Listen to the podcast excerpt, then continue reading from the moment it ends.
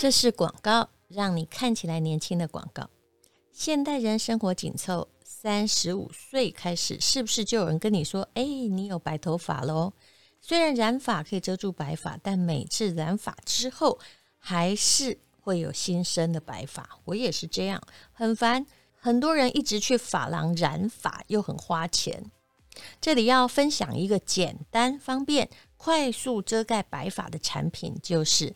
美无法植优，这是医学中心皮肤科医师吴明颖代言的美无法植优护发补色刷，很容易哦，只要轻轻一刷，简单一刷，白发就暂时消失了。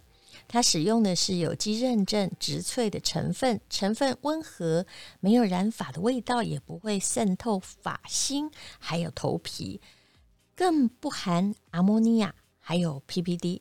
上色之后，发丝不僵硬黏腻，洗头就可以洗掉，连孕妇也可以使用。美无法植优护发补色刷长得有点像按压式的腮红刷，它的尾端有一个按钮，按下去，前面刷毛之间就会有补色液流出，可以直接刷在白发上，就是这么简单。每次新长出来的白头发，轻轻一刷，就不用一直去发廊，省钱又方便。运动的时候也不会。留下很糗的黑色汗水，因为它有防水的成分。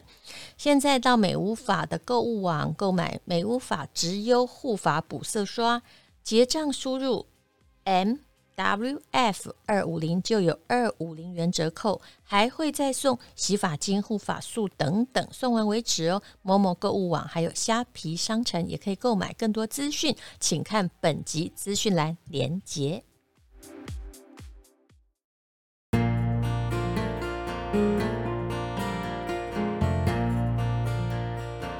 今天是美好的一天，我看见阳光灿烂。今天是快乐的一天，早上起床充满希望。今天是勇敢。欢迎收听人生实用商学院，这是我最近读到非常。不应该叫做有趣啊，但是非常有意义的，也必须了解的文章，叫做《人类第一场数字化战争跟它的启示》。那讲的数字化战争，不是我们所说的企业要做数字化改革啊，也就是要改革你的 IT 啊，你的线上服务或什么的，而是他在讲真正的俄乌战争。那写的人呢，是叫做秦朔朋友圈，他是在我的母校中欧国际工商学院的一个老师。他说，俄乌战争在世界人民眼前展开，从国家主权、国际政治、军事、文化都有很多的观察点呢。战争在地面和空中展开，也在社交媒体、金融市场等数字。场景就是在这 IT 世界中展开，而且呢，引发了粉丝追剧啊、大家很关心。但是你会感觉到，好像你所看见的战争场景，除了那些触目惊心的毁坏建筑之外，跟以前的是不一样的。那哪里不一样呢？好，那我们这篇文章并不谈任何政治跟意识形态问题，而是从数字化，也就是它 IT 的啊、这种。各式各样的争夺战的角度来进行解读哦。那就这位作者而言，这是人类第一场全面的数字化战争，我也觉得很有趣。但他说呢，对企业的数字化转型哦，会有启发意义。到底有哪些启发意义？这就是商学院的范围了。他说，军队跟教会是人类有效性最强、效率最高的两种组织。现代企业的管理往往在跟这两种组织学习，所以要高效嘛，啊，要打赢战争嘛。然后除了技术管理模式方式，工具呢也常常的叫做军转民呐，就是从这个军队而来。比如说商学院的必修课程啊，叫运筹学，就运筹帷幄的那个运筹啊，它其实叫做 Operations Research，就如何去经营呢？其实这个名词。最早出现在军队，然后才进入制造业，也就是如何达成那种大家同心协力的某种效率哦。然后他就会指挥生产的计划、物资储备啊、资源分配啊，这些其实都跟打仗的原理差不多。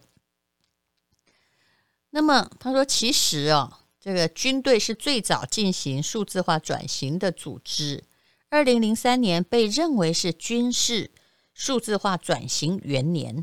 那一年爆发了第二次海湾战争。我们这里可能不叫数字化转型啊，但是也有商业的某些周刊是这样用的。嗯，但是其实数字化还是对岸的用法，但因为我我也用得很习惯嘛，因为在中欧老师讲到这个名词，就是企业如何的把他们的 IT 跟上最新的速度，还有跟上所有的。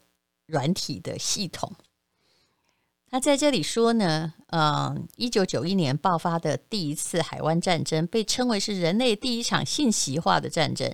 信息化是数字化的第一阶段，或者可以说是前奏。你当然不记得九一年是怎么打的，可是呢，当时你已经看到了美军他通过的他的讯息啊，大大缩小了指挥系统的层级，所以。以美军来说，他后端的指挥人员很直接、很快的就可以啊。指挥前端的作战人员哦，至少那个时候手机已经有了吗？如果你军队很先进哦，很大的限度压缩了命令传递的中间环节，去中间化啊，去中间化也是很多企业常讲的，就是管理阶层一定会变少。这就好像优化了神经系统，使得大脑的指令可以更快地传到你的手，传到你的脚。九一年我也不复记忆了。虽然那时候我也不小，但是还算年轻。这场信息化战争的结果让世界很震惊。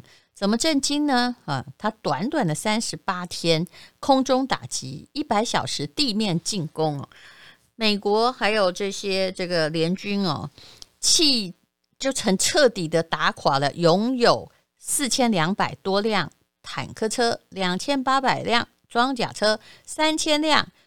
苏联式的火炮设备的五十多万的伊拉克的军队哦，那他们有二点五万人阵亡，七点五万人负伤，八点六万人被俘哦。可是联军哦，就是美国，主要是美国这方面，他们阵亡多少人呢？哈，还有这个呃，应该是还有北约的吧？哈，请大家查一下这个资料。其实联军这方面呢，只损失了三百四十人呢，受伤七七六人。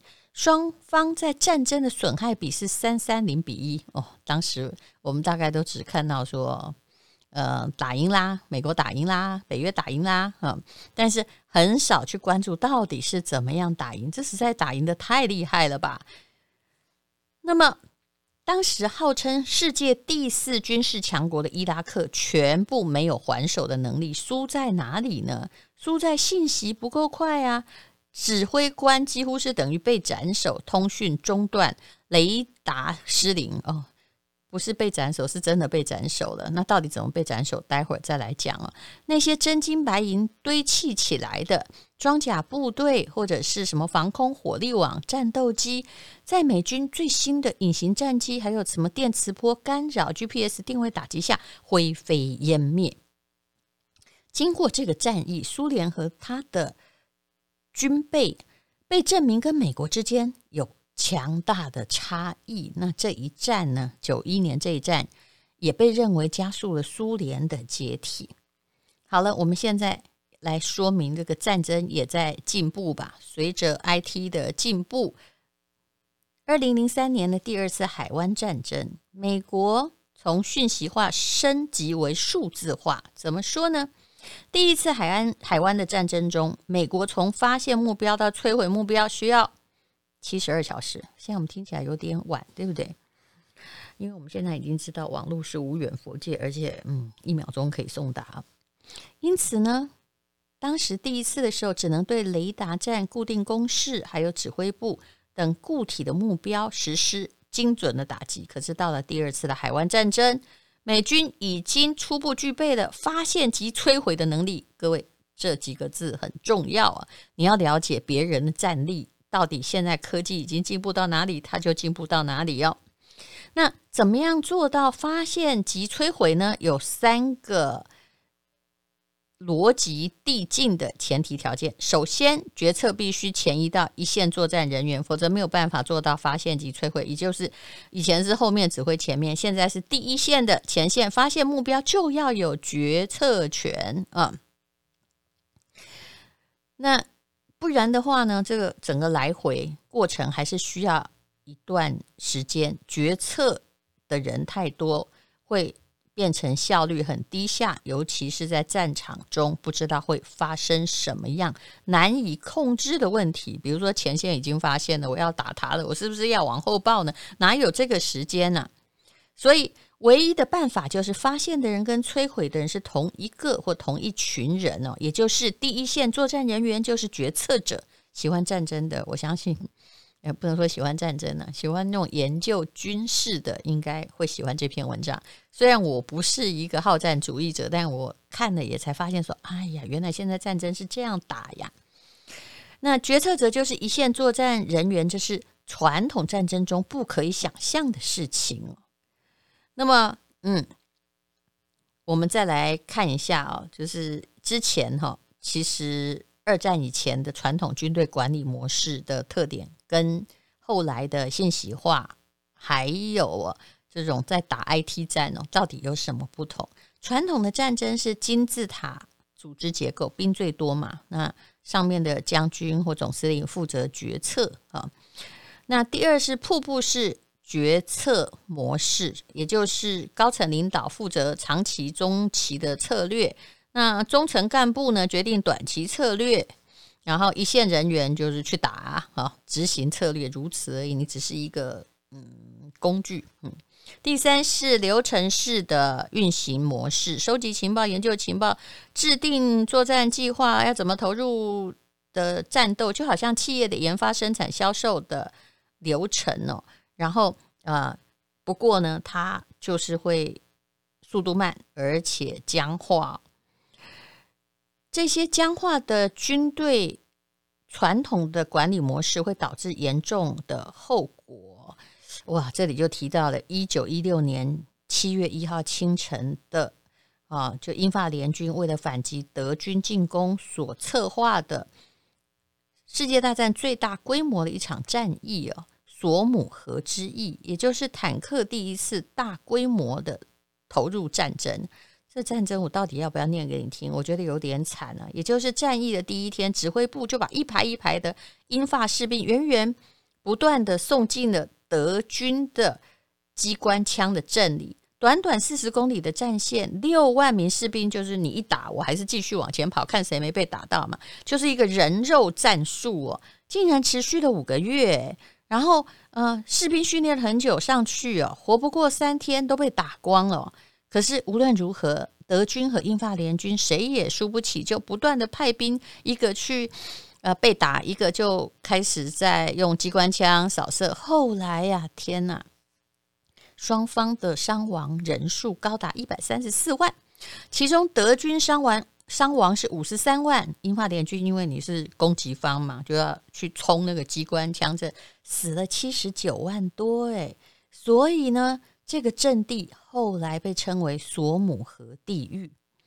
如果是现代化战争，不会这样打。这不是战争，这是谋杀。我觉得这句话说得很好。其实以前的战争就是把人民当成呃肉垫，去不断的被谋杀嘛。现在的战争其实也是要求作战机的单位变成小型化，组织也扁平化，决策去中心化。你看流程智能化。跟企业现在的呃营运的方向还有改革方向，你看哦，像不像哦？传统军队的管理模式，一线的作战人员不可能是决策者，那将军不可能当连长，连长不可能当将军，小兵不可能有决策的能力。而数字化的战争要求将军跟连长二合一啊，这就是实现发现及摧毁的第二个条件。数字化比信息化更进一步，信息化就好比优化神经系统，提高大脑指挥手脚的效率而已哦。但是大脑还是大脑，手脚还是手脚，将军还是将军，兵还是兵。可是数字化是分布式的大脑，手脚及大脑，大脑及手脚。我这样讲，不知道大家听得懂听不懂？我觉得应该可以慢慢体会哦。也就是去中心化了啊、哦。那呃，你。最小的单位啊，就执行的那个人本身呢，最前线就在做决策。好，也就是说，让听得见炮火的人直接呼唤炮火，发现及摧毁啊，把第一线人员让他有能力可以决策。那什么样能力呢？调动资源的能力，还有决定的能力啊。在数字化战争之中，一个身处前线的侦察兵，甚至可以调动什么呢？比如说那个巡弋导弹呐、还有呃战斗的轰炸机，还有嗯、呃、调动它的火炮等资源呢。那武器技术发展之后，单兵可以携带的武器杀伤力大增，有的根本不需要。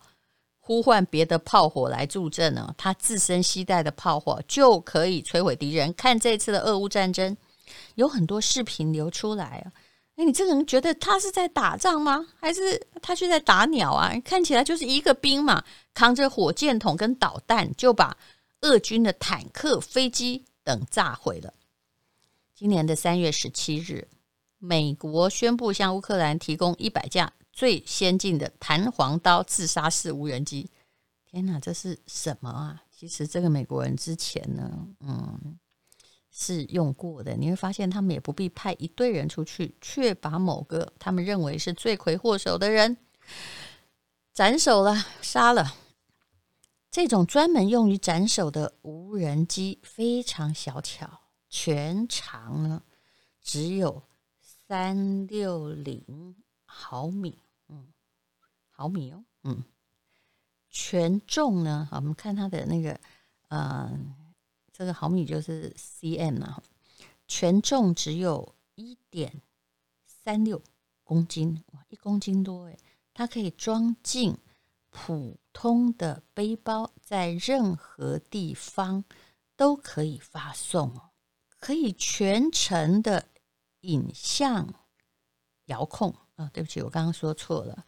那个毫米，这个毫米是 mm，所以只有三十六公分、哦。那一点三六公斤，它难怪可以装进背包嘛。那它全程呢，影像可以监控，命中精准度在一公尺以内，而且只有在击中目标之后才会爆炸，不然它就不爆炸哦。如果以后无人机可以完全取代人作战就好了，毕竟。生命太可贵，不过在这里我想要问的说，为什么我们一定要这样打呢？哦，再往后，他的想法跟我很像，可不可以直接用电脑竞赛取代战争？这样就不会伤亡啦。大家就派一个高手来，两队在像打电玩一样，那输了就愿赌服输，这样行吗？哦，当然这是题外话，也是我们规划的理想世界而已哦。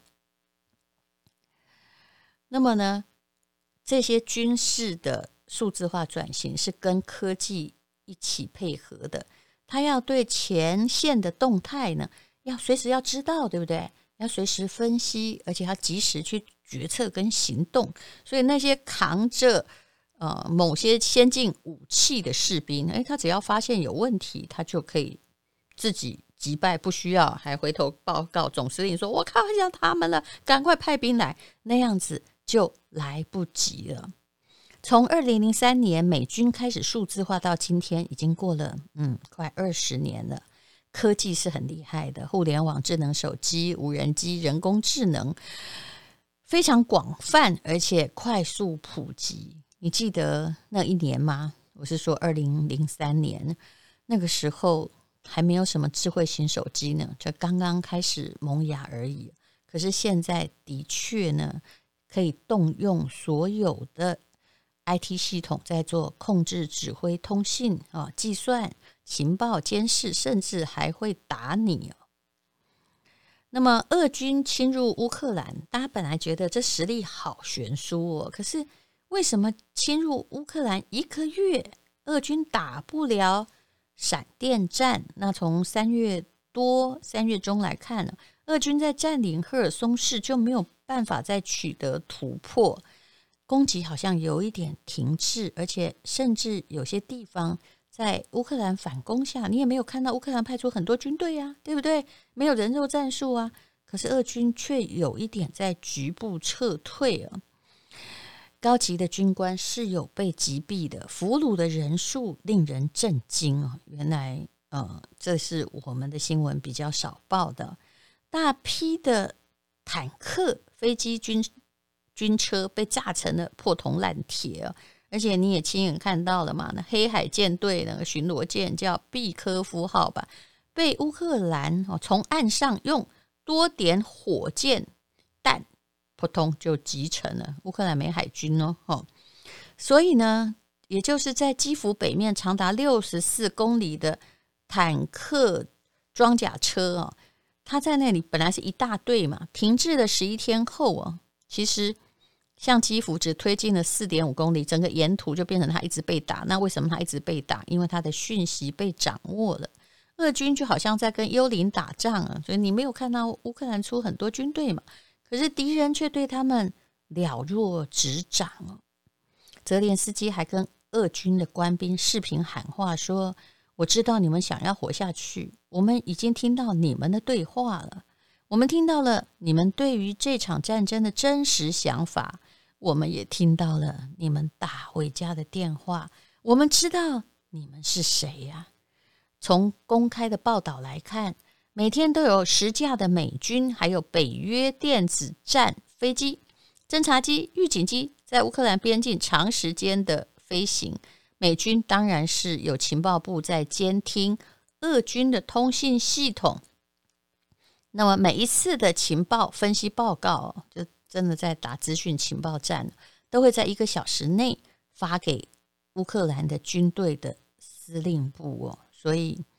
你说他们是没有出人去打仗，但是还是出了很多很多的东西啊。好，那么这个战争还有一个前所未有的现象，也就是私营企业第一次和军方深度的合作。嗯，到底是什么样的深度的合作呢？我们下一集再聊。